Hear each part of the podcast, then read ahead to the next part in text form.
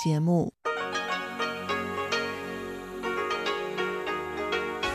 ที่นี่สถานีวิทยุ Radio Taiwan International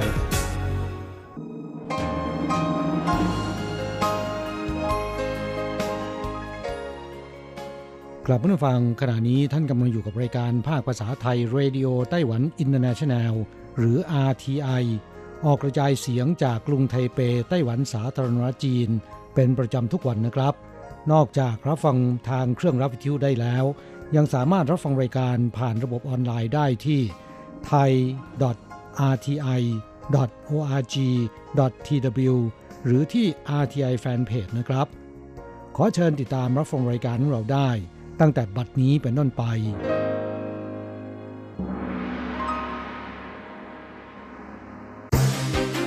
ลำดับแรก ขอเชิญติดตามรับฟัง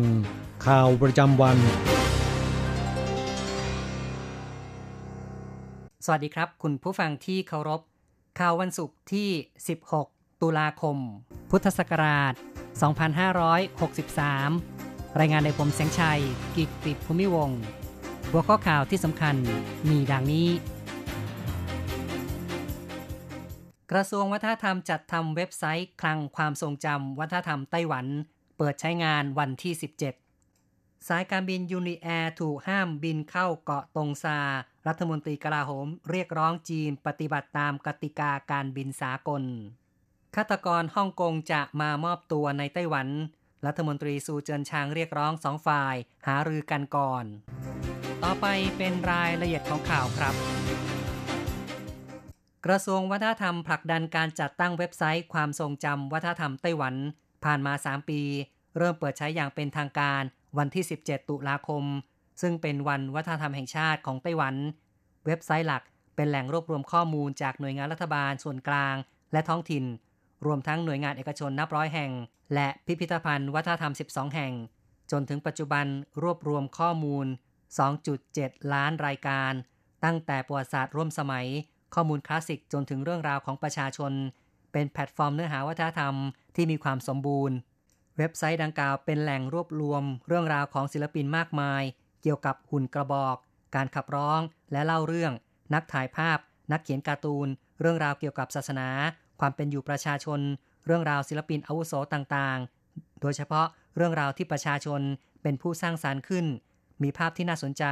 เช่น รูปภาพเจ้าหน้าที่ไปตรวจสอบแผงหนังสือ ในสมัยไต้หวันประกาศกฎอายการศึก ภาพพืชต่างๆ ของไต้หวันมีการเก็บรวบรวมไว้ด้วย และยังมีเนื้อหาเรื่องราวอื่นๆ อีกมากมาย ลีเหลียนเฉียน รัฐมนตรีกระทรวงวัฒนธรรมแถลงในวันที่ 16 ว่า คลังความทรงจำวัฒนธรรมเป็นสิ่งที่ใกล้ชิดประชาชน เปิดให้ประชาชนใช้ได้อย่างเสรี ที่สำคัญเป็นการเปิดโอกาสให้ชาวไต้หวัน ได้บันทึกเรื่องราววัฒนธรรมของชาวไต้หวันเอง这个资料库是一个活的资料库，未来的这个国家文化记忆库其实 ทำไมต้องมีการจัดตั้งคลังวัฒนธรรม เนื่องจากเป็นแหล่งให้ประชาชนร่วมกันสร้างสรรค์ ร่วมกันเขียน ด้วยแนวความคิดพื้นฐานเช่นนี้ จากความทรงจำแต่ละคนรวบรวมขึ้นมาเป็นความทรงจำแห่งชาติ สิ่งที่ชาวไต้หวันแสวงหา แก่นรากวัฒนธรรมร่วมกัน กระทรวงวัฒนธรรมคาดหวังว่า ในอนาคตจะมีการประสานกับผู้ให้บริการคอนเทนต์ในรูปแบบการเพิ่มมูลค่า หรืออาจจะประสาน AI เป็นแหล่งความรู้วัฒนธรรม ส่งเสริมไต้หวัน ก้าวเข้าสู่เวทีโลกด้วย ข่าวต่อไปครับ เครื่องบินเช่าเหมาลำของสายการบินยูนิแอร์บินไปหมู่เกาะตงซา ทางใต้ของไต้หวันในวันที่ 15 แต่ศูนย์บริหารเขตฮ่องกงห้ามเข้าเขตแถลงข่าวการบินหรือว่า FIR โดยอ้างเหตุผล มีกิจกรรมอันตราย ห้ามบินระดับต่ำกว่า 26,000 ฟุต เครื่องบินของไต้หวันจึงต้องบินกลับเยียนเตอ๋อฟา รัฐมนตรีกลาโหมของไต้หวันแถลงที่สภานิติบัญญัติในวันที่ 16 ว่า กระทรวงกลาโหม ได้ตรวจสอบแล้ว ในขณะนั้น จีนไม่มีกิจกรรมทางทหาร ในบริเวณทะเลรอบด้านหรือในอากาศ ไม่มีความผิดปกติ กรมกิจการทะเลของจีน ไม่ได้ห้ามการบินล่วงหน้า ถือว่าสภาพในขณะนั้นเหมาะสมต่อการบินตามกติกาสากล จึงขอเรียกร้องให้จีนปฏิบัติตามกติกาของโลก ก่อนหน้านั้นกองทัพได้แถลงข่าวในตอนค่ำวันที่ 15 ว่า การบินในครั้งนี้เป็นการเช่าเหมาลำของหน่วยยามชายฝั่ง เพื่อรับส่งทหารที่หยุดพักการปฏิบัติงาน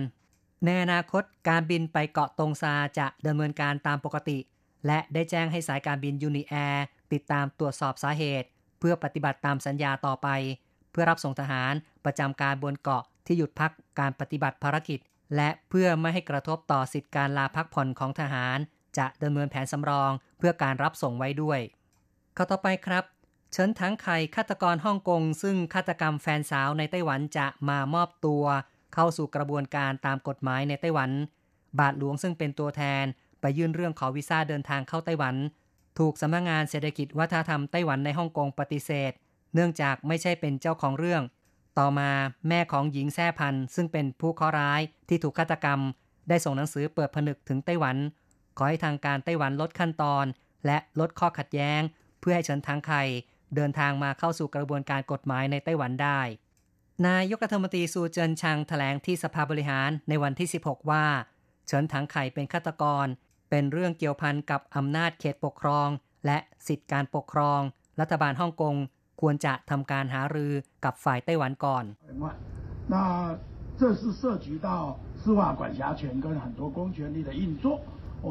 เขาเป็นฆาตกร เรื่องนี้เป็นเรื่องที่เกี่ยวข้องกับอำนาจเขตปกครองและสิทธิการปกครอง พวกเราเห็นว่า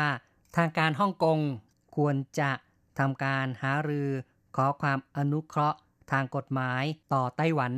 ทางด้านคณะกรรมการกิจการจีนแผ่นดินใหญ่ของไต้หวันถแถลง ในตอนค่ำวันที่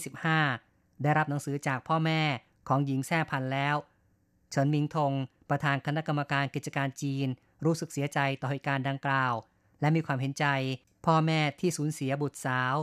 และเน้นว่าจะดำเนินการเพื่อให้เกิดความเป็นธรรมทางกฎหมาย หลักการนี้ไม่เปลี่ยนแปลงเฉินมิงทงชี้ว่าอายการเขตสู้ลินซึ่งเป็นเจ้าของคดี ได้เคยเรียกร้องทางการฮ่องกง ควรจะปฏิบัติตามที่ไต้หวันเสนอก่อนหน้านี้ คือจะต้องส่งหนังสือ ร้องขอเพื่อการอนุเคราะห์ด้านกระบวนการกฎหมาย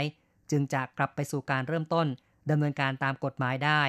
ทำให้ผู้ต้องหาถูกควบคุม ดังนั้น ทางการฮ่องกง ควรจะเจรจาหารือกับไต้หวัน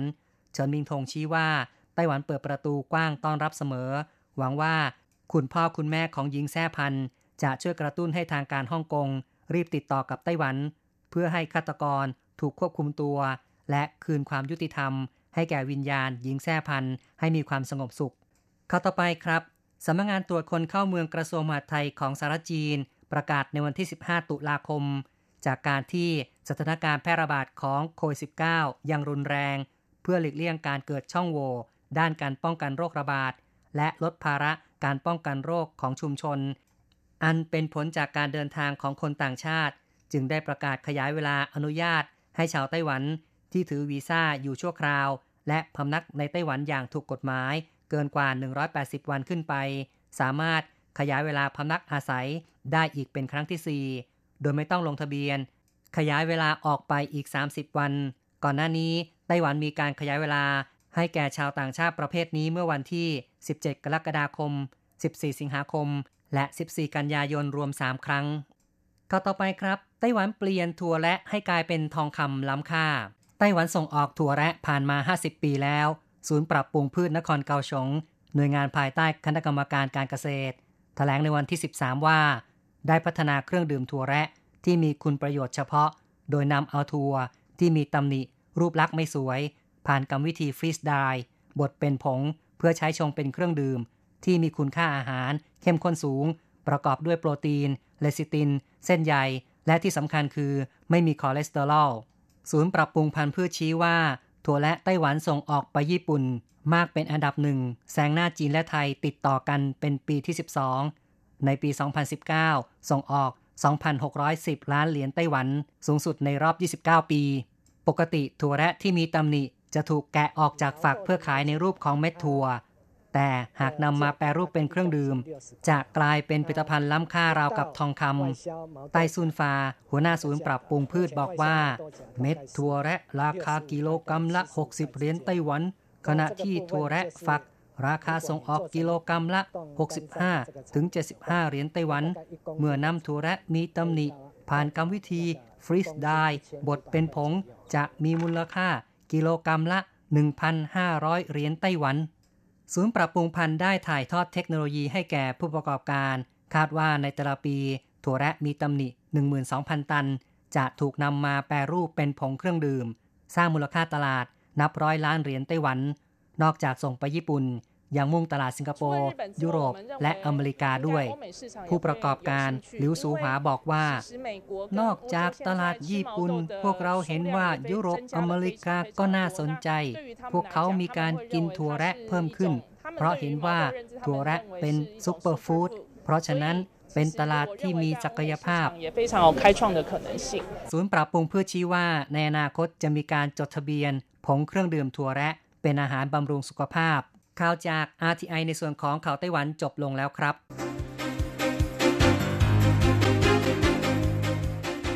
ต่อไปขอเชิญฟังข่าวต่างประเทศและข่าวจากเมืองไทยค่ะ สวัสดีค่ะ คุณผู้ฟัง RTI ที่เคารพทุกท่าน ขอต้อนรับเข้าสู่ช่วงของข่าวต่างประเทศและข่าวประเทศไทยกับดิฉันมณพรชัยวุฒิมีรายละเอียดของข่าวที่น่าสนใจดังนี้ ฮ่องกงจับมือสิงคโปร์เตรียมเปิด Travel Bubble ฮ่องกงและสิงคโปร์เตรียมทำข้อตกลงการจับคู่ท่องเที่ยวกับประเทศที่มีความมั่นใจ ในความปลอดภัยจากโรคโควิด -19 หรือ Travel Bubble เพื่อฟื้นฟูการเดินทางระหว่างประเทศ โดยผ่อนคลายมาตรการกักตัวให้ผู้เดินทางชาวต่างชาติ นายเอ็ดเวิร์ดหยาวรัฐมนตรีกระทรวงพาณิชย์และพัฒนาเศรษฐกิจฮ่องกง และนายองเยคุงรัฐมนตรีกระทรวงคมนาคมสิงคโปร์เผยร่วมกันว่าผู้เดินทางภายใต้โครงการ Travel Bubble จะต้องมีผลตรวจหาเชื้อโควิด -19 และเดินทางมาในเที่ยวบินที่กำหนดเท่านั้น ซึ่งทางการของทั้งสองประเทศจะเปิดเผยรายละเอียดโครงการเพิ่มเติมในสัปดาห์หน้า รัฐมนตรีกระทรวงคมนาคมสิงคโปร์ระบุว่า โครงการทั v เว l บับเบิลมีความปลอดภัยและรอบคอบ ทั้งยังเป็นอีกหนทางหนึ่งที่จะช่วยฟื้นฟูการเดินทางทางอากาศ และเป็นต้นแบบของความร่วมมือกับประเทศอื่นๆทั่วโลกในอนาคต นอกจากนี้สิงคโปร์ยังได้ผ่อนคลายมาตรการกักตัวให้ผู้เดินทางมาจากฮ่องกงเหลือเพียง 7 วัน จากเดิมที่ต้องกักตัว 14 วัน และประกาศให้ฮ่องกงอยู่ในรายชื่อประเทศที่มีความเสี่ยงติดโรคโควิด -19 ในระดับต่ำ ก่อนหน้านี้ฮ่องกงประกาศห้ามชาวต่างชาติเดินทางเข้าประเทศตั้งแต่เดือนมีนาคมที่ผ่านมา ข้อตกลงกับสิงคโปร์จึงถือเป็นการเริ่มต้นโครงการทาวเว l บับเบิลครั้งแรกกับต่างประเทศ ขณะที่สิงคโปร์ประกาศข้อตกลงในการเดินทางเพื่อธุรกิจอย่างเป็นทางการร่วมกับจีน อินโดนีเซีย มาเลเซีย เกาหลีใต้ รวมถึงเปิดรับนักท่องเที่ยวจากประเทศบรูไน นิวซีแลนด์ เวียดนาม และพื้นที่ส่วนใหญ่ของออสเตรเลีย นายกญี่ปุ่นจะกระชับความมั่นคงกับเวียดนาม อินโดนีเซีย นายกรัฐมนตรีโยชิฮิเดะซูงะของญี่ปุ่น จะกระชับความสัมพันธ์ด้านความมั่นคงเมื่อเยือนเวียดนามและอินโดนีเซียในสัปดาห์หน้า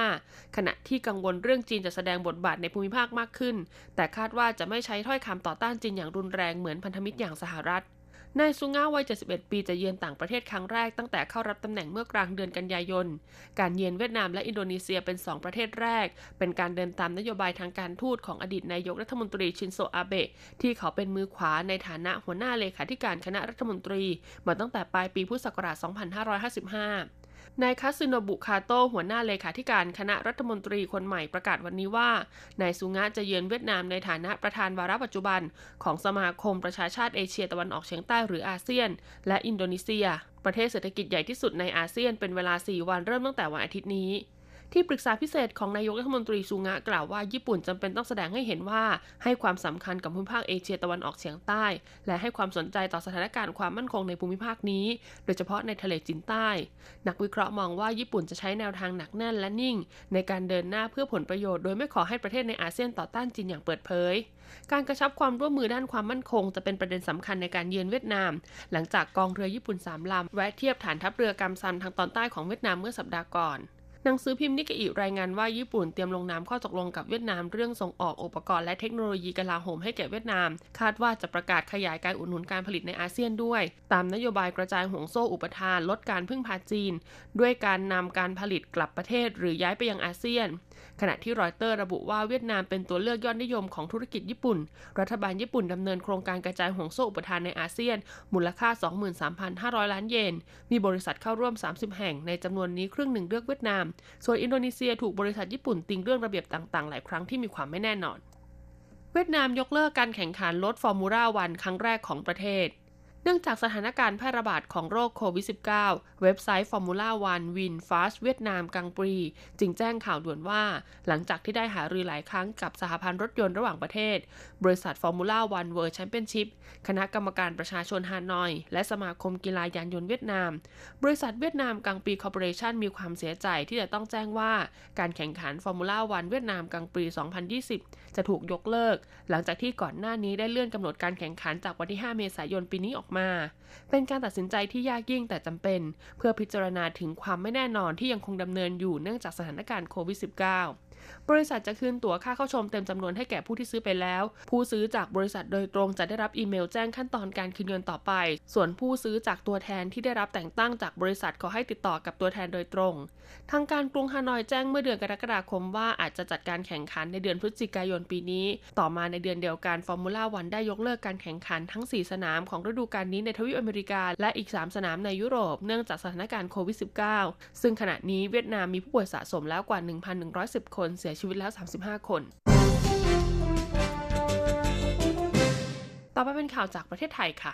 กระทรวงสาธารณสุขจัดงานแสดงนวัตกรรมเพื่อสุขภาพและผู้สูงอายุ กระทรวงสาธารณสุขเปิดงาน Intercare Asia 2020 งานแสดงสินค้าและนวัตกรรมเพื่อสุขภาพและความเป็นอยู่สำหรับผู้สูงวัยครบวงจรครั้งที่ 5 เป็นเวทีสร้างเครือข่ายวิชาการ และนวัตกรรมเพื่อผู้สูงอายุระดับนานาชาติ ผลักดันไทยก้าวสู่การเป็นศูนย์กลางทางการแพทย์ และเป็นประเทศต้นแบบการดูแลผู้สูงอายุของอาเซียน นายแพทย์หม่อมหลวงสมชายจักรพันธ์ประธานคณะที่ปรึกษารัฐมนตรีว่าการกระทรวงสาธารณสุขกล่าวว่า ในปีพุทธศักราช 2563 ประเทศไทยมีสถิติของประชากรที่มีอายุ 60 ปีมากกว่า 12 ล้านคน หรือราว 18%ของจำนวนประชากรทั้งหมด และจะเพิ่มขึ้นเป็น 20%ในปีพุทธศักราช 2564 ซึ่งถือว่าไทยได้เข้าสู่สังคมผู้สูงอายุอย่างสมบูรณ์แบบแล้ว รัฐบาลเห็นถึงความสำคัญดังกล่าว จึงได้กำหนดให้สังคมผู้สูงอายุเป็นวาระแห่งชาติ เพื่อเป็นการเตรียมความพร้อมสังคมไทย เข้าสู่สังคมผู้สูงอายุอย่างสมบูรณ์แบบ และให้ทุกภาคส่วนตระหนักถึงความสำคัญ ของการเตรียมความพร้อมรองรับการเปลี่ยนแปลงดังกล่าว ก่อนเข้าสู่วัยผู้สูงอายุอย่างมีคุณภาพซึ่งการจัดงาน Intercare Asia 2020 เป็นการเตรียมความพร้อมให้ทุกภาคส่วนสามารถรับมือกับสังคมผู้สูงอายุได้ในอนาคต ทั้งการพัฒนาเทคโนโลยี นวัตกรรม และพัฒนาองค์ความรู้ สู่การบริการประชาชนได้อย่างดี นอกจากนี้กระทรวงสาธารณสุขยังมีเป้าหมายที่จะยกระดับให้ประเทศไทย เป็นศูนย์กลางทางการแพทย์และนวัตกรรมผู้สูงอายุของอาเซียน โดยได้ริเริ่มผลักดันให้ประเทศสมาชิกอาเซียน ร่วมกันก่อตั้งอาเซียน Center for Activate Aging and Innovation หรือ ACAI ขึ้น ซึ่งเป็นศูนย์กลางพัฒนาองค์ความรู้ สนับสนุนงานวิจัยส่งเสริมนวัตกรรม และสร้างฐานข้อมูลด้านการแพทย์ของอาเซียน ที่จะนำไปสู่การกำหนดนโยบาย และเป็นแนวทางที่จะพัฒนาร่วมกันระหว่างประเทศสมาชิก อีกทั้งยังเป็นเวทีเครือข่ายทางวิชาการระหว่างหน่วยงานต่างๆ ทั้งในประเทศและต่างประเทศ เป็นการสร้างการรับรู้บทบาทของประเทศไทย ซึ่งจะเป็นส่วนเสริมในการผลักดันให้ไทยเป็นศูนย์กลางทางการแพทย์ในอนาคตอย่างไรก็ตามผู้ประกอบการได้เริ่มให้ความสำคัญกับตลาดผู้สูงอายุมากขึ้น เพื่อรองรับความต้องการในระยะยาว ส่งผลให้ที่ผ่านมามูลค่าตลาดในกลุ่มผู้สูงอายุนั้นสูงถึง 1,700ล้านบาทต่อปี งาน Intercare Asia 2020 จะแสดงให้เห็นถึงความก้าวหน้าของสินค้าและนวัตกรรมเพื่อสุขภาพ และความเป็นอยู่สำหรับผู้สูงอายุแบบครบวงจร โดยจัดขึ้นระหว่างวันที่ 15-17 ตุลาคม พุทธศักราช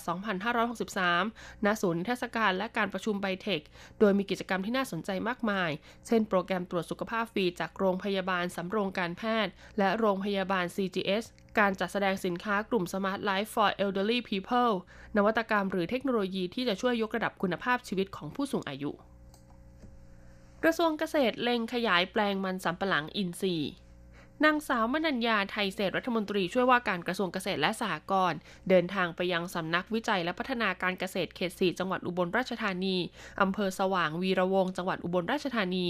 โดยให้นโยบายสร้างและขยายเครือข่ายพื้นที่ปลูกมันสำปะหลังอินทรีย์ในจังหวัดกลุ่มอีสานล่าง ประกอบด้วยอุบลราชธานีศรีสะเกษยะโสธรและอำนาจเจริญ รวม 1 ล้านไร่ ย้ำให้กรมวิชาการเกษตรสนับสนุนปัจจัย และเทคโนโลยีการผลิตมันสำปะหลังอินทรีย์ ตรวจรับรองการจัดทำแปลงมันสำปะหลังอินทรีย์ให้ได้มาตรฐาน จากนั้นได้ไปเยี่ยมชมแปลงใหญ่มันสำปะหลังอินทรีย์บ้านนาโพอำเภอพิบูลมังสาหาร เป็นแหล่งเรียนรู้การผลิตมันสำปะหลังอินทรีย์ให้เครือข่ายผู้ผลิตมันสำปะหลังอินทรีย์ทั้งในและต่างประเทศ ซึ่งมีนวัตกรรมทั้งด้านพันธุ์และเทคโนโลยีการผลิต โดยเป็นต้นแบบการผลิตมันสำปะหลังอินทรีย์ที่ได้รับการรับรองถึง 6 มาตรฐาน คือ Organic Thailand NOP EU Organic China Korea และ JSA และยังเป็นกลุ่มแปลงใหญ่มันสับปะหลังอินทรีย์ที่ได้รับรางวัลชนะเลิศระดับจังหวัดปีพุทธศักราช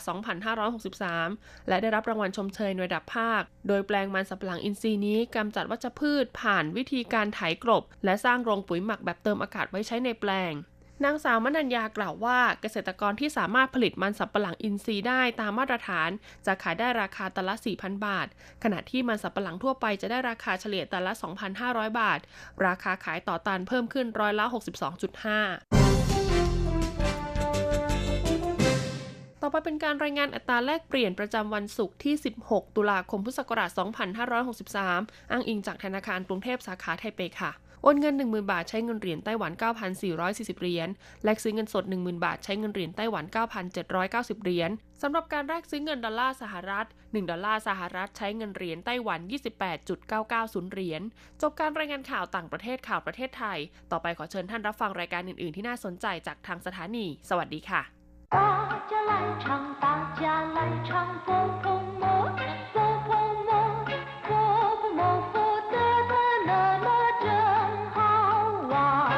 สวัสดีครับเพื่อนฟัง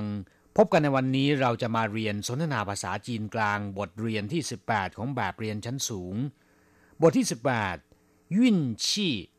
ดวงหรือโชค ตอนที่สองในบทนี้เราจะมาเรียนคำสนทนาภาษาจีน เกี่ยวกับการแสดงความยินดีต่อผู้อื่นที่ได้เลื่อนตำแหน่งในหน้าที่การงาน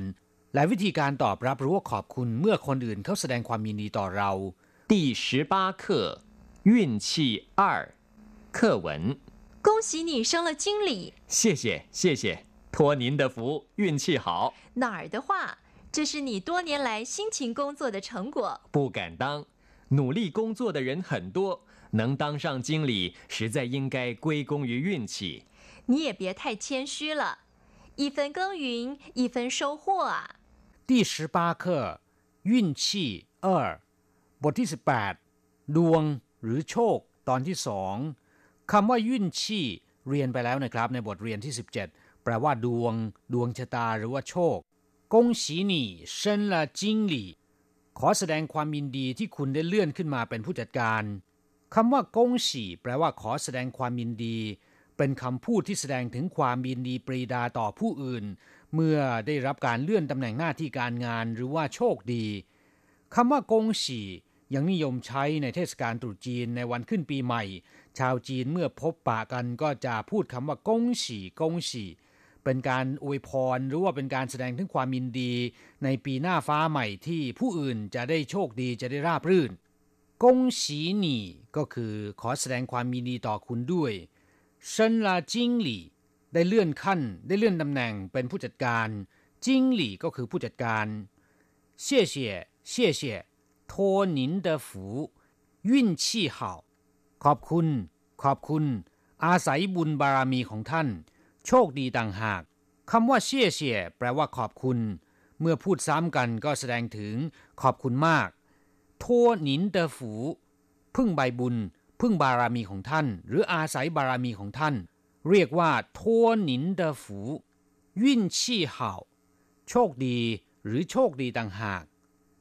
หนาเตว่า 这是你多年来辛勤工作的成果ที่ไหนได้ นี่เป็นผลมาจากความเพียรพยายามในการทำงานมาหลายปีของคุณ哪儿的话แปลว่า ที่ไหนได้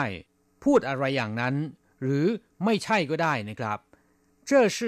你多年来辛勤工作的成果นี่เป็นความตรากตรำและความมุมานะบากบั่นในการทำงานมาเป็นเวลาหลายปีของคุณ ชินฉินกงจั่วแปลว่าการทำงานอย่างตรากตรำและมุมานะบากบัน่นเฉิงกัวก็คือผลงานหรือผลเก็บเกี่ยว不敢当努力工作的人很多能当上经理实在应该归功于运气มีกล้าหรือมีบังอาจ คนขยันทำงานมีเป็นจำนวนมากได้เป็นผู้จัดการควรถือเป็นความโชคดี คำว่าผู้กันตังเป็นคำพูดที่แสดงถึงความถ่อมตัว เมื่อผู้อื่นชมเชยหรือว่ายกย่องเรา มีความหมายว่าขอบคุณมากครับ มีกล้า หรือมีบังอาจ หรือผมน้อมรับไม่ไหวอะไรทำนองนั้นหนูลี่กงจั่ว的人很多คนขยันทำงานมีเป็นจำนวนมากหนูลี่กงจั่วก็คือขยันทำงานหนังตั้งช่างจิงหลี่ การที่ได้ขึ้นเป็นผู้จัดการ实在应该归功于运气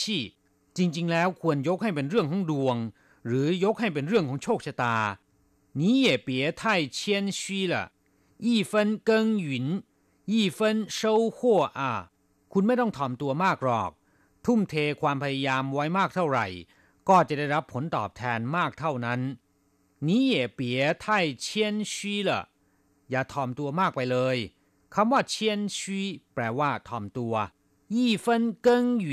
ยี่เฟินเซาหัววานดำหรือว่าพรวนไถและดายหญ้ามากเท่าไหร่ ก็จะได้รับผลเก็บเกี่ยวมากเท่านั้น ซึ่งก็มีความหมายว่า ทุ่มเทความพยายามมากเท่าไหร่ ก็จะได้รับผลตอบแทนมากเท่านั้นกลับผู้ฟังหลังจากที่ทราบความหมายของคำสนทนาในบทนี้ไปแล้วนะครับ ต่อไปขอให้พลิกไปที่หน้า 76 เราจะไปเรียนรู้คำศัพท์ใหม่ ๆ ในบทเรียนนี้เชิงเหรอ แปลว่าได้เลื่อนขึ้น เลื่อนชั้น เลื่อนตำแหน่ง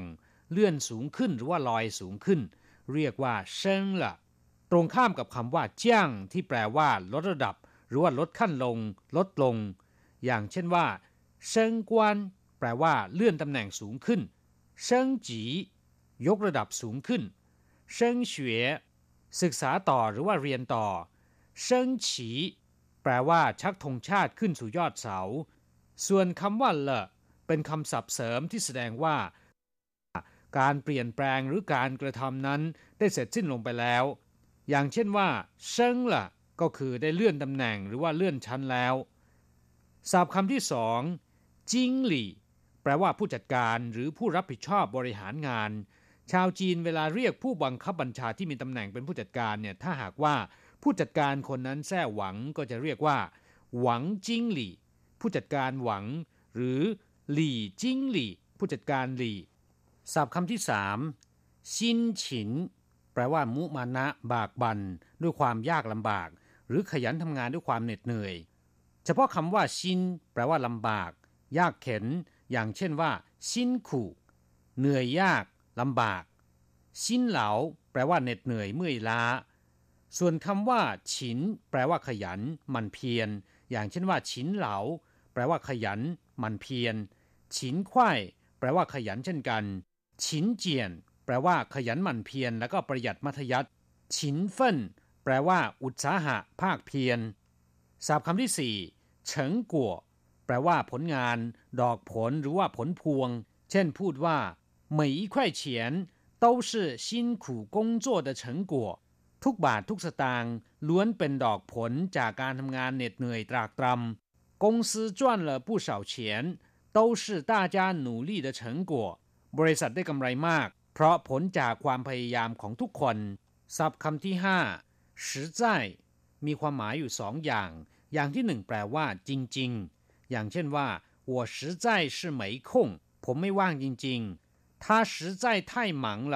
เขางานยุ่งมาก我实在是太累了ผมเหนื่อยจริงๆ อีกความหมายหนึ่งแปลว่า นั่น มั่น รอบคอบ ไม่สุกเอาเผากิน อย่างเช่นว่า他工作很实在เขาทำงานได้ละเอียดรอบคอบมากศัพท์คำที่6เชียนชีแปลว่าถ่อมตัว และยินดีรับฟังความคิดเห็นของผู้อื่น เรียกว่าเชียนชีคำนี้ตรงข้ามกับคำว่าเจ้าอ้าวที่แปลว่า โอหัง อวดดีหรือว่ายิงพยองคำที่ 7เป็นคำพังเพยอีเฟินเกิงหยุน อุปมาว่าเมื่อมีการหวานดำพรวนไถแล้วก็ดายหญ้ามากเท่าไหร่ ก็จะได้รับผลเก็บเกี่ยวมากเท่านั้นคำว่ายี่เฟินก็หมายความว่าหนึ่งส่วน เกิงหยุนก็คือการไถนาหว่านเมล็ดแล้วก็ดายหญ้าเรียกว่า เกิงหยุนส่วนคำว่าโชหัวหมายถึงผลเก็บเกี่ยวหรือว่าผลที่ได้รับ ครับผู้ฟังต่อไปเราจะไปทำแบบฝึกหัดพร้อม ๆ กับคุณครู ทัวเตอร์ฝู อาศัยบุญบารมีของ อย่างเช่นว่า ทัวทาเตอฝู อาศัยบุญบารมีของเขา เรียกว่าทัวทาเตอฝู หนาเตอว่า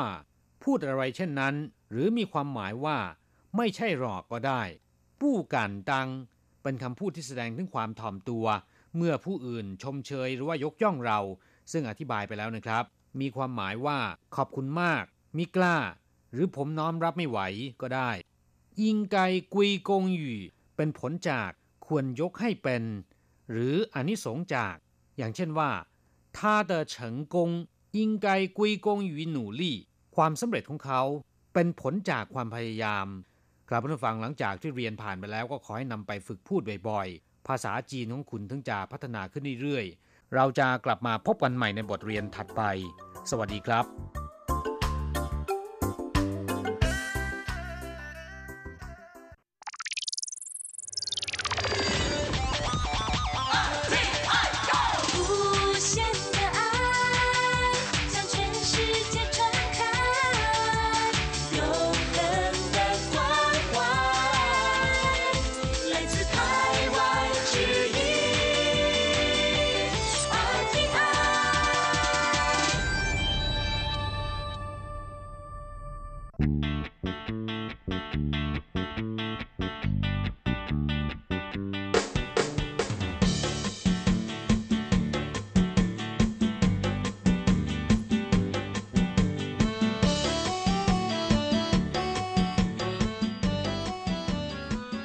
ครับผู้ฟังขณะนี้ท่านกำลังอยู่กับรายการภาคภาษาไทย RTI เอเชียสัมพันธ์นะครับลำดับต่อไปขอเชิญติดตามรับฟัง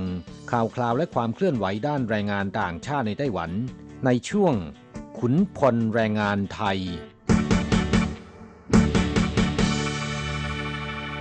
现在进行台湾地区有关外籍移工的新闻。一名菲律宾籍移工中秋节连假期间到小琉球游玩， 竟然在花瓶沿海域抓海龟玩，被民众发现报案。海巡署第五队巡案，立即将这名移工带回侦办，以违反野生动物保育法送办。กลับมาฟังช่วงนี้มาฟังข่าวคราวด้านแรงงานต่างชาติในไต้หวันกันนะครับ ข่าวแรกเป็นคำเตือน ก่อกวนสัตว์คุ้มครอง มีโทษจำคุกไม่เกินหนึ่งปี ปรับ60,000ถึง3แสนเหรียญไต้หวัน คนงานฟิลิปปินส์เที่ยวเฉียวเหลียวเฉิวขี่เต่าทะเลถูกจับดำเนินคดี หน่วยยามฝั่งไต้หวันชี้ถูกจับเป็นรายที่ 10 ของปีนี้นะครับ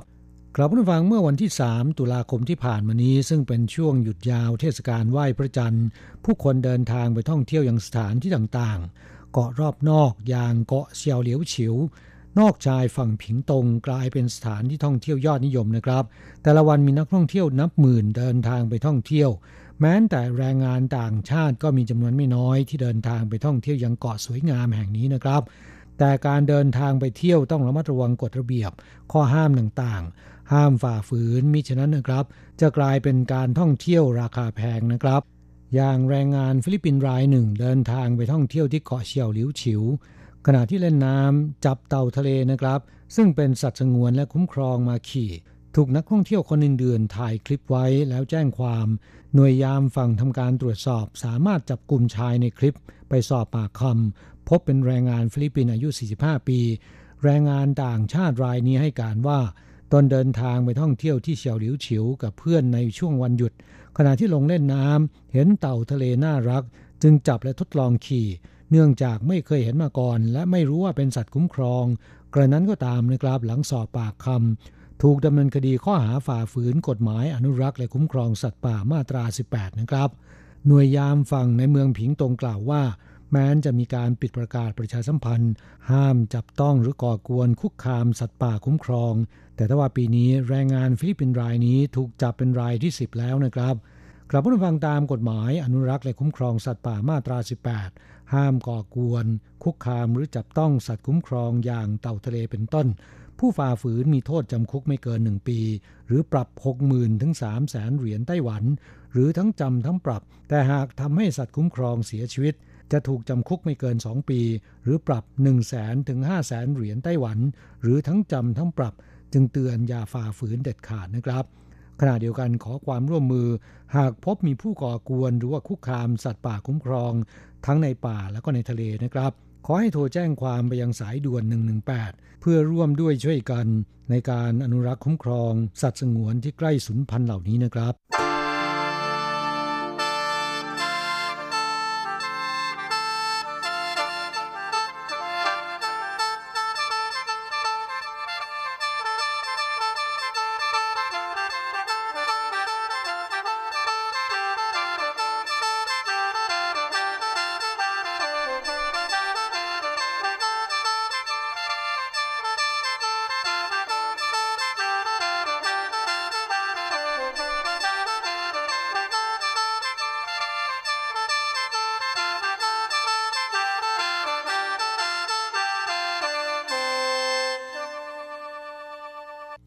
เป็นคำเตือนเช่นกันนะครับ ระวังฆ่าหมูโดยไม่ผ่านโรงฆ่าสัตว์ มีโทษปรับสูงสุด 5 0 0แสนเหรียญค่าน้องหมากินมีโทษจำคุกไม่เกิน 2 ปี และปรับไม่เกิน 2 ล้านเหรียญไต้หวันนะครับกลับผู้ฟังเมื่อวันที่ 3 ตุลาคมที่ผ่านมานี้มีชาวบ้านในเขตซาลู่นครไทจง พบเห็นแรงงานต่างชาติสองคนกำลังหาหมูที่ถูกเชือดตายแล้วตัวหนึ่ง ไปยังโรงโม่หิน เมื่อตามไปดูนะครับ ได้ยินเสียงร้องหวยหวนของน้องหมา แววออกมาจากโรงโม่หิน จึงสันนิษฐานว่าน้องหมากำลังถูกฆ่า โทรศัพท์แจ้งกองคุ้มครองสัตว์ จัดส่งเจ้าหน้าที่พร้อมด้วยตำรวจนะครับ เดินทางไปตรวจสอบ พบแรงงานต่างชาติกลุ่มหนึ่ง ซึ่งทำงานอยู่ในโรงโม่หินกำลังทานเนื้อสัตว์ย่าง ซึ่งเหลือเพียงซากบางส่วน จนดูไม่ออกว่าเป็นเนื้อหมูหรือว่าเนื้อสุนัข เมื่อเจ้าหน้าที่สอบถาม แรงงานต่างชาติกลุ่มนี้กล่าวว่า เป็นหมูที่พวกตนเลี้ยงไว้ แต่ไม่ได้เชือดเอง จ้างโรงฆ่าสัตว์เชือด จากนั้นหามกลับมาชำแหละแล้วก็ย่างกินกัน เจ้าหน้าที่นำซากเนื้อสัตว์บางส่วนกลับไปตรวจสอบ DNA นะครับ เพื่อยืนยันว่าเป็นเนื้อหมูหรือว่าเนื้อสุนัขกันแน่ กองคุ้มครองสัตว์นครไทยจงกล่าวเตือนว่าปศุสัตว์จำพวกสุกร แม้นจะเลี้ยงเองนะครับ ห้ามมีการเชือดนอกโรงฆ่าสัตว์ที่ได้มาตรฐาน ผู้ฝ่าฝืนจะถูกปรับ 1 0 0 0 0แสนถึง5 0 0แสนเหรียญไต้หวัน ข้อหาฝ่าฝืนกฎหมายควบคุมการฆ่าสัตว์ แต่หากว่าฆ่าสัตว์เลี้ยงจำพวกสุนัขและแมว จะฝ่าฝืนกฎหมายคุ้มครองสัตว์มาตรา 25 ผู้ฆ่าสุนัขและแมวมีโทษจำคุกไม่เกิน 2 ปี หรือปรับ 2 0 0แสนถึง 2 ล้านเหรียญไต้หวัน หรือทั้งจำทั้งปรับนะครับกลับมาฟังไต้หวันมีความตื่นตัวด้านการอนุรักษ์สัตว์เป็นอย่างมากนะครับ การทำร้ายทารุณหรือว่าฆ่าสัตว์เลี้ยงเป็นเรื่องที่ยอมไม่ได้ โดยเฉพาะสุนัขและแมวนะครับ ที่ผ่านมาเคยปรากฏข่าวแรงงานต่างชาติฆ่าสุนัขติดต่อกันหลายคดี สร้างความไม่พอใจแก่กลุ่มคุ้มครองสัตว์ ถึงขั้นไปชุมนุมประท้วงที่หน้าอาคารที่ทำการกระทรวงแรงงานหลายครั้ง เรียกร้องให้เพิ่มโทษและแก้กฎหมายลงโทษในจ้างด้วย หากปล่อยให้แรงงานต่างชาติที่ตนว่าจ้างฆ่าสุนัขหรือแมว กลุ่มคุ้มครองสัตว์ให้เหตุผลว่า ผู้ที่สามารถยับยั้งแรงงานต่างชาติไม่ฆ่าสุนัขและแมวได้มากที่สุด คือนายจ้าง และนายจ้างควรจะต้องรับผิดชอบต่อการกระทำของแรงงานต่างชาติที่ตนว่าจ้าง จึงเรียกร้องขอให้แก้กฎหมายการจ้างงาน โดยเพิ่มบทลงโทษให้จ้าง ด้วยการเพิกถอนใบอนุญาตว่าจ้าง หากทราบเรื่องแล้วไม่แจ้งความ ปล่อยให้แรงงานต่างชาติที่ตนว่าจ้างทำผิดกฎหมายคุ้มครองสัตว์นะครับ ด้านกระทรวงแรงงานกล่าวว่า แรงงานต่างชาติเป็นกำลังสำคัญในภาคการผลิตและในครอบครัว จัดเป็นผู้มีคุณูปการต่อเศรษฐกิจและสังคมของไต้หวัน แต่มีแรงงานต่างชาติบางคนฝ่าฝืนกฎหมายของไต้หวันซึ่งมีผลร้ายแรงตามมา อย่างเช่น กระทำผิดต่อกฎหมายคุ้มครองสัตว์ นอกจากจะถูกลงโทษปรับเงินและจำคุก ถูกเพิกถอนใบอนุญาตทำงานแล้ว ยังจะทำให้ภาพลักษณ์แรงงานต่างชาติโดยรวม ได้รับความเสียหายด้วย ผู้กระทำผิดกฎหมายนอกจากจะถูกลงโทษตามกฎหมายคุ้มครองสัตว์แล้ว ยังจะถูกประกาศรายชื่อให้สาธารณชนได้รับทราบ และอาจจะถูกกระทรวงแรงงาน เพิกถอนใบอนุญาตทำงาน ถูกบังคับส่งกลับประเทศ ห้ามเดินทางมาทำงานที่ไต้หวันตลอดชีพด้วย และนอกจากเตือนแรงงานต่างชาติแล้วนะครับ ยังได้กล่าวเรียกร้องในจ้างประชาสัมพันธ์และกำชับแรงงานต่างชาติที่ตนว่าจ้างไม่ให้กระทำผิดกฎหมาย โดยกล่าวว่าการว่าจ้างแรงงานต่างชาติ ก่อนจะเข้าทำงานเนี่ยนายจ้างมีหน้าที่ต้องให้การอบรม รวมถึงแจ้งให้ทราบระเบียบกฎหมายที่เกี่ยวข้อง หากนายจ้างไม่ได้ประชาสัมพันธ์ข้อห้ามเกี่ยวกับการทารุณหรือว่าฆ่าสัตว์เลี้ยง กระทรวงแรงงานมีอำนาจจะเพิกถอนควต้าแรงงานต่างชาติที่นายจ้างว่าจ้างได้นะครับ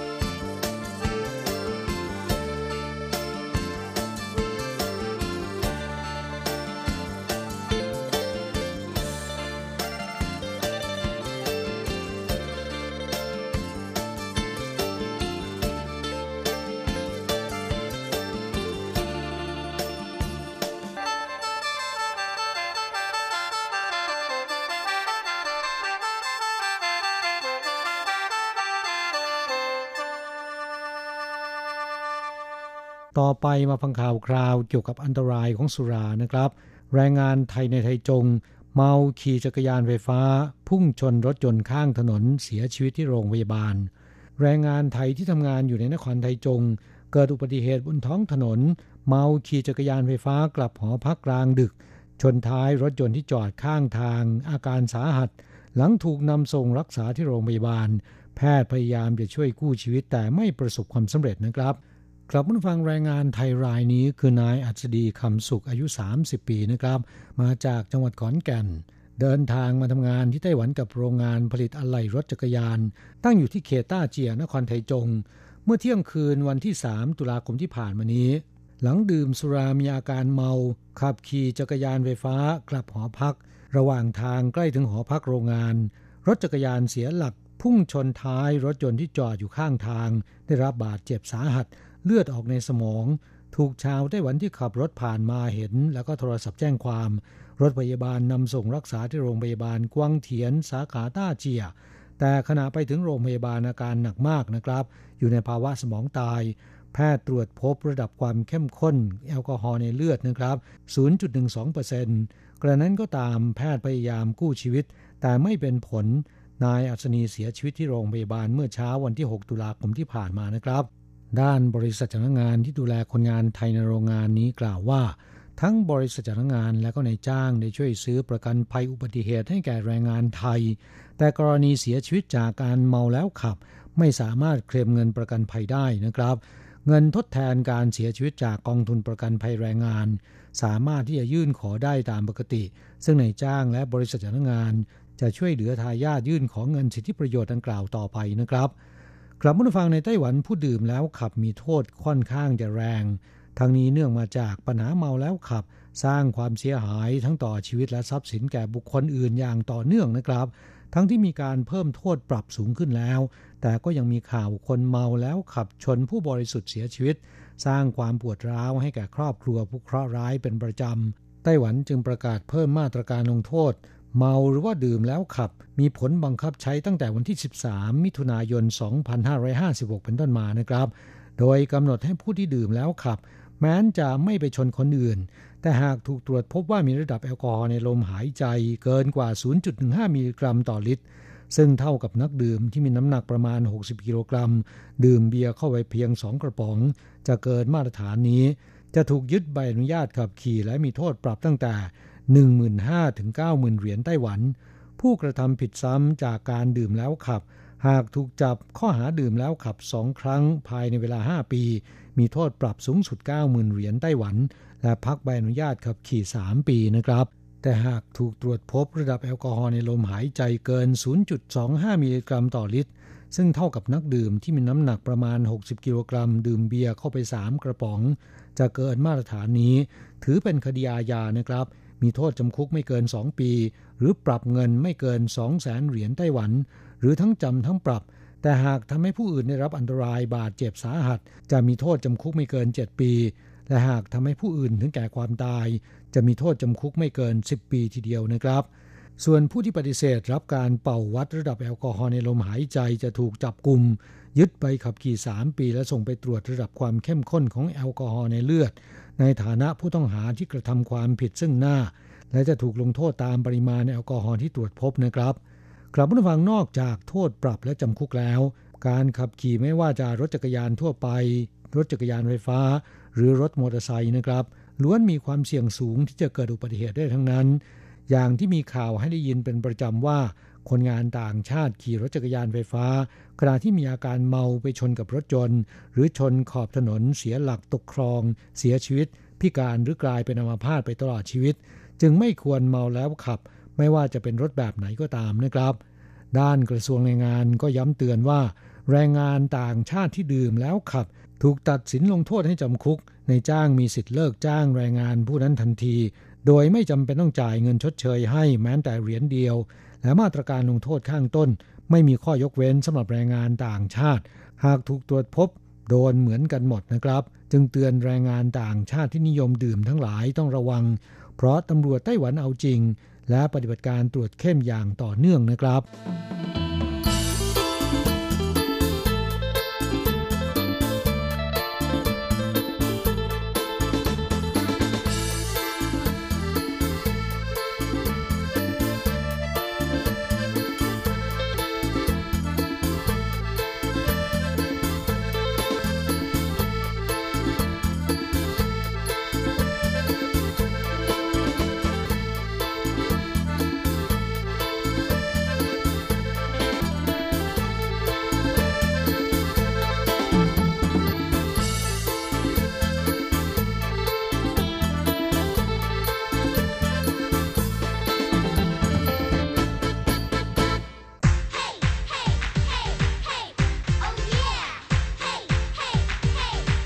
อยากรู้ไหมไต้หวันมีอะไรดี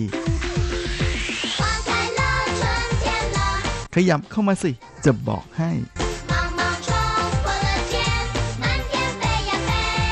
กับอะไรๆในไต้หวันเวอร์ชันเดี่ยวไมโครโฟนสวัสดีครับคุณฟังทุกท่านลาสำหรับสัปดาห์นี้อะไรๆในไต้หวันก็กลับมาพบกับคุณฟังแล้ว เช่นเคย และสำหรับสัปดาห์นี้นะฮะก็ขอเริ่มรายการนะด้วยการขอรณรงค์นะสำหรับพวกเราทุกท่านที่ออยู่ในไต้หวันนะช่วงนี้ให้ช่วยกันประหยัดน้ำหน่อยนะครับประหยัดเยอะๆก็ยิ่งดีนะฮะเราก็ขอให้ช่วยลดละเลิกพฤติกรรมที่เป็นการสิ้นเปลืองน้ำทั้งหลายนะเวลาอาบน้ำก็อย่าเปิดฝักบัวทิ้งเอาไว้ นะฮะถูสบู่ก็ถูสบู่สระผมก็สระผมนะฮะหรือว่าแม้แต่ตอนโกนโกนหนวดนะฮะสำหรับท่านผู้ชาย บางท่านนิยมเปิดน้ำในก๊อกทิ้งเอาไว้เลยทีเดียวนะก็เป็นอะไรที่อยากจะให้ช่วยกันปิดนะหรือแม้แต่ตอนล้างจานนะฮะที่บางคนเปิดตั้งแต่หัวจรดท้ายตลอดระยะเวลาการล้างก็พยายามหน่อยนะครับ เพราะว่าช่วงนี้ในไต้หวันนั้นปริมาณน้ำก็ ถือว่าอยู่ในขั้นที่น่าเป็นห่วงแล้วนะและช่วงนี้ก็มีการมาตรการลดแรงดันของการจ่ายน้ำประปาในช่วงเวลากลางคืนแล้วนะฮะหลังห้าทุ่มไปจนถึงตีห้าในเขตพื้นที่ตั้งแต่เทาหยวนลงไปจนถึงไถจงแรงจริงปริมาณน้ำในเขื่อนทั้งหลายนะโดยเฉพาะทางตั้งแต่เทาหยวนลงไปถึงทางใต้นั้นต่างก็อยู่ในระดับวิกฤต ทั้งนั้นเลยนะไทเปดีหน่อยนะฮะเพราะว่าเขื่อนไฟช่วยสวยคู่นั้น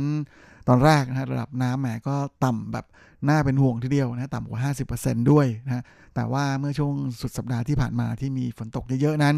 ก็ช่วยให้ปริมาณน้ำในเขื่อนของไฟช่วยสวยคู่นั้นเพิ่มขึ้นมาเหนือระดับ 50%แล้ว แต่ทั้งนี้แหละทั้งนั้นก็ยังไม่สามารถนิ่งนอนใจได้นะคนไทยไปเองก็ยังไงก็ช่วยกันนะประหยัดน้ำก็จะเป็นการดีมากนะเพราะช่วงนี้ไต้หวันเองนั้น ก็เริ่มเข้าสู่ช่วงปลายปีนะที่จะ ไม่ใช่เป็นฤดูที่ฝนตกเยอะๆ ฝนตกชุกแล้วนะพ้นฤดูมรสุมมาแล้ว ลาการบังคับใช้มาตรการประหยัดน้ำของรัฐบาลในเดือนตุลาคมเนี่ยก็เป็นครั้งแรกในประวัติศาสตร์เลยทีเดียวนะที่ต้องมา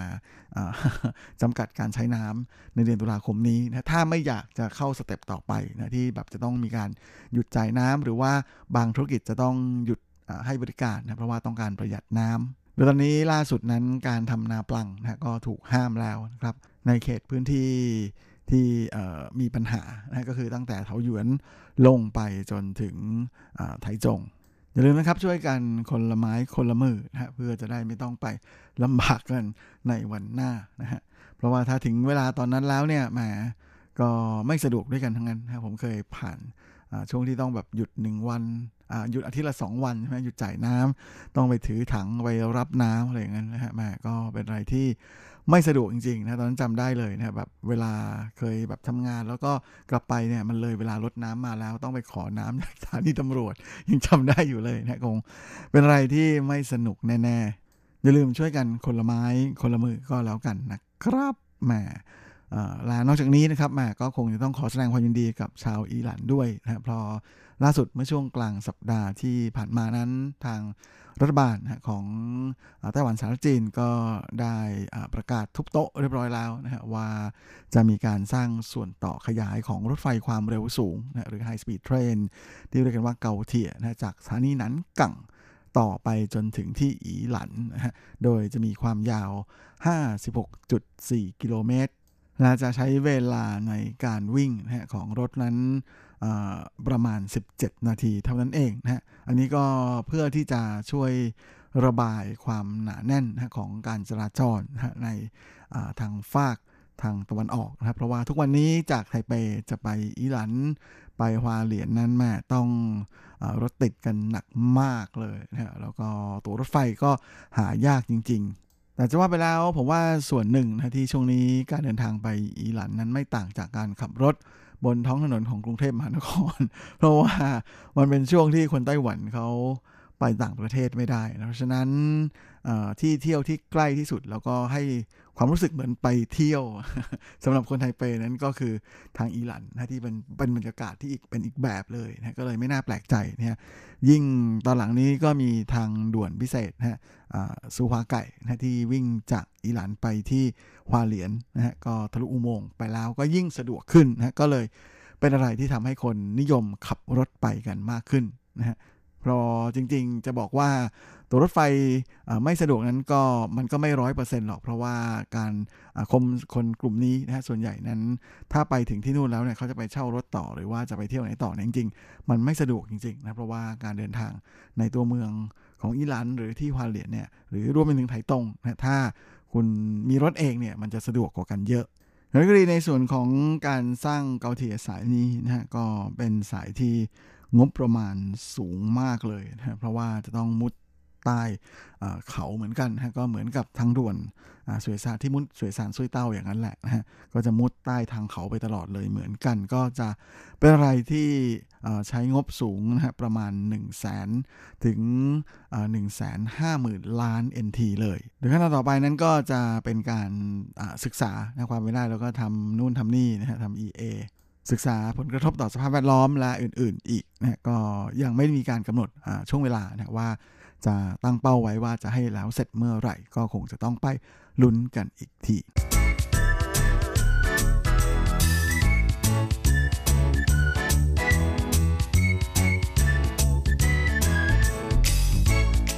จริงๆสำหรับในช่วงเดือนตุลาคมนี้นะถ้าคุณฟังชอบดูดาวนะ ก็จะรู้สึกสังเกตได้นะครับเพราะว่าบนท้องฟ้าอของค่ำคืนในเดือนตุลาคมที่ผ่านมานั้นนะนอกจากพระจันทร์ที่ส่องสว่างแล้ว ในช่วงเทศกาลไหว้พระจันทร์นั้นนะฮะก็ยังเป็นช่วงที่เราจะเห็นดาวดวงหนึ่งอย่างชัดเจนนะสีจะออกแดงๆชมพูชมพูนะฮะนั่นก็คือดาวอังคารนะเห็นชัดมาก เพราะว่าอยู่ไม่ไกลจากดวงจันทร์สักเท่าไหร่นะฮะโดยวันที่ 6 ตุลาที่ผ่านมาเป็นวันที่ดาวอังคารอยู่ใกล้โลกมากที่สุดนะก่อนที่เมื่อวันที่ 14 ที่ผ่านมานี้นะจะเป็นตำแหน่งที่ดาวอังคารนั้นอยู่ตรงข้ามกับดวงอาทิตย์ แล้วก็มีโลกอยู่ตรง กลางนะก็เป็นเส้นเกือบตรงเลยทีเดียวนะฮะซึ่งก็เป็นอะไรที่ค่อนข้างจะแปลกเหมือนกันนะฮะน่าสนใจไม่น้อยละนอกจากนี้นะครับมายังมีปรากฏการณ์ทางดาราศาสตร์อื่นกำลังจะเกิดขึ้น ในค่ำคืนของวันที่ 21 ตุลาคมนี้นะฮะวันคือวันพุธที่จะถึงนี้จะเป็นเรื่องของฝนดาวตกโอไรออนิสหรือฝนดาวตกในกลุ่มดาวในพราน ซึ่งจริงกลุ่มดาวในพลานนั้นก็คือดาวเต่าที่บ้านเราคุ้นเคยกันดีนั่นเองนะฮะแล้วก็ดาวไถนั่นก็คือเข็มขัดในพลานดังนั้นถ้าคุณมองไปบนท้องฟ้าในยามค่ำคืนของคืนวันที่ 21 นั้นก็จะหลังหลังเวลาสี่ทุ่มครึ่งนะฮะก็ประมาณ5้าทุ่มอะไรประมาณอย่างนี้ห้าทุ่มกว่าๆก็จะมีโอกาสได้เห็นนะครับ ถ้า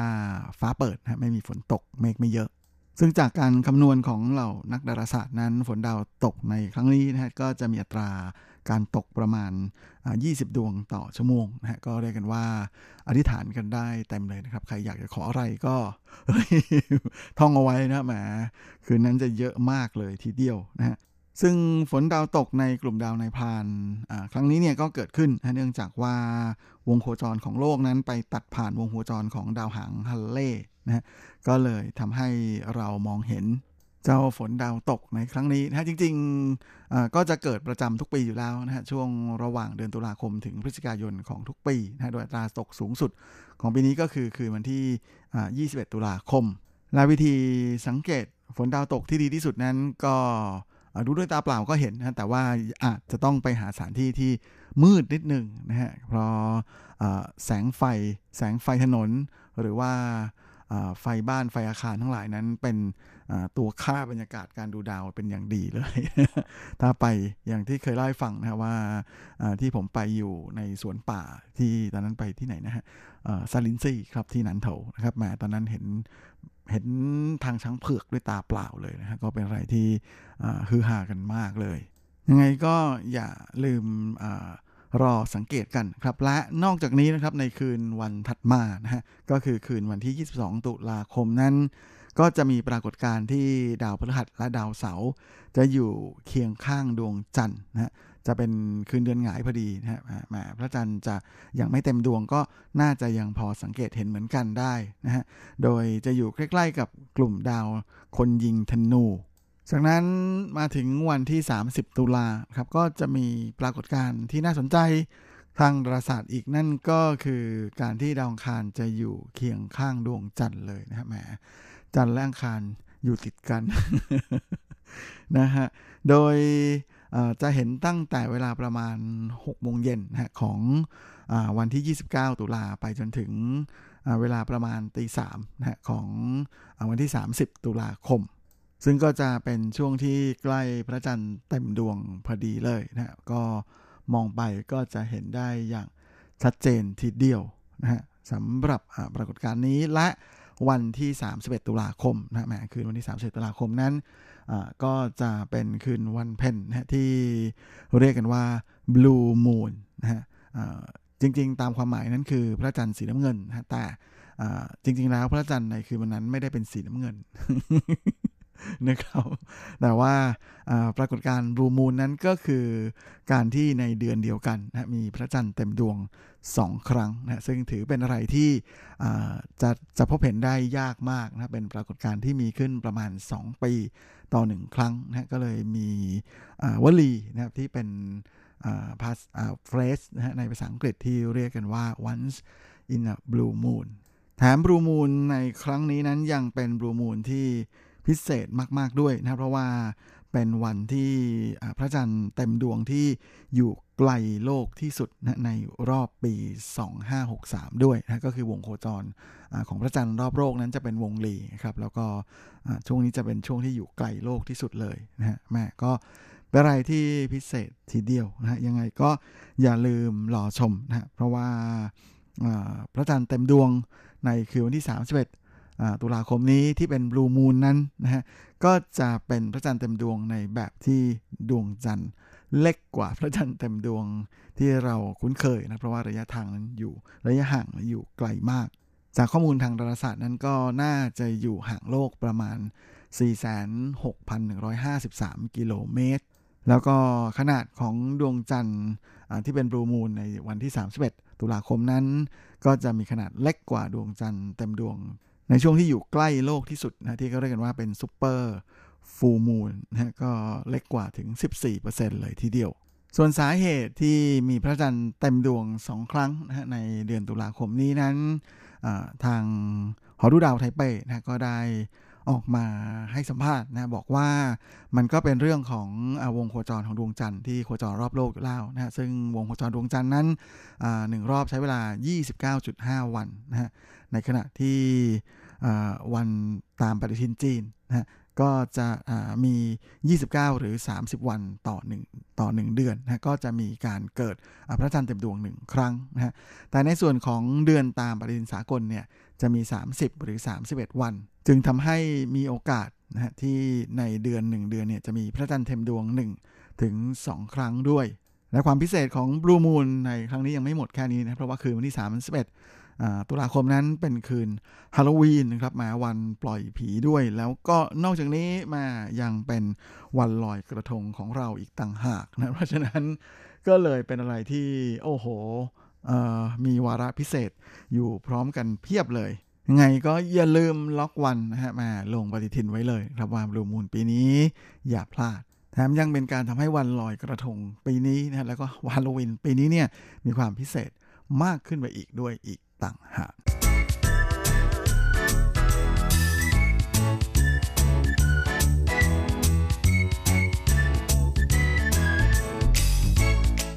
ลายเวลาของรายการสัปดาห์นี้ก็หมดลงอีกแล้วนะ ผมก็คงต้องขอตัว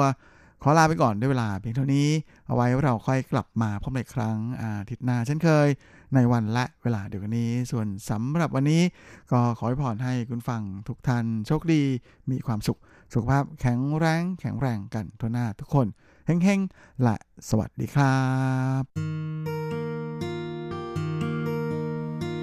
不向全世界传开永恒的关怀来自他。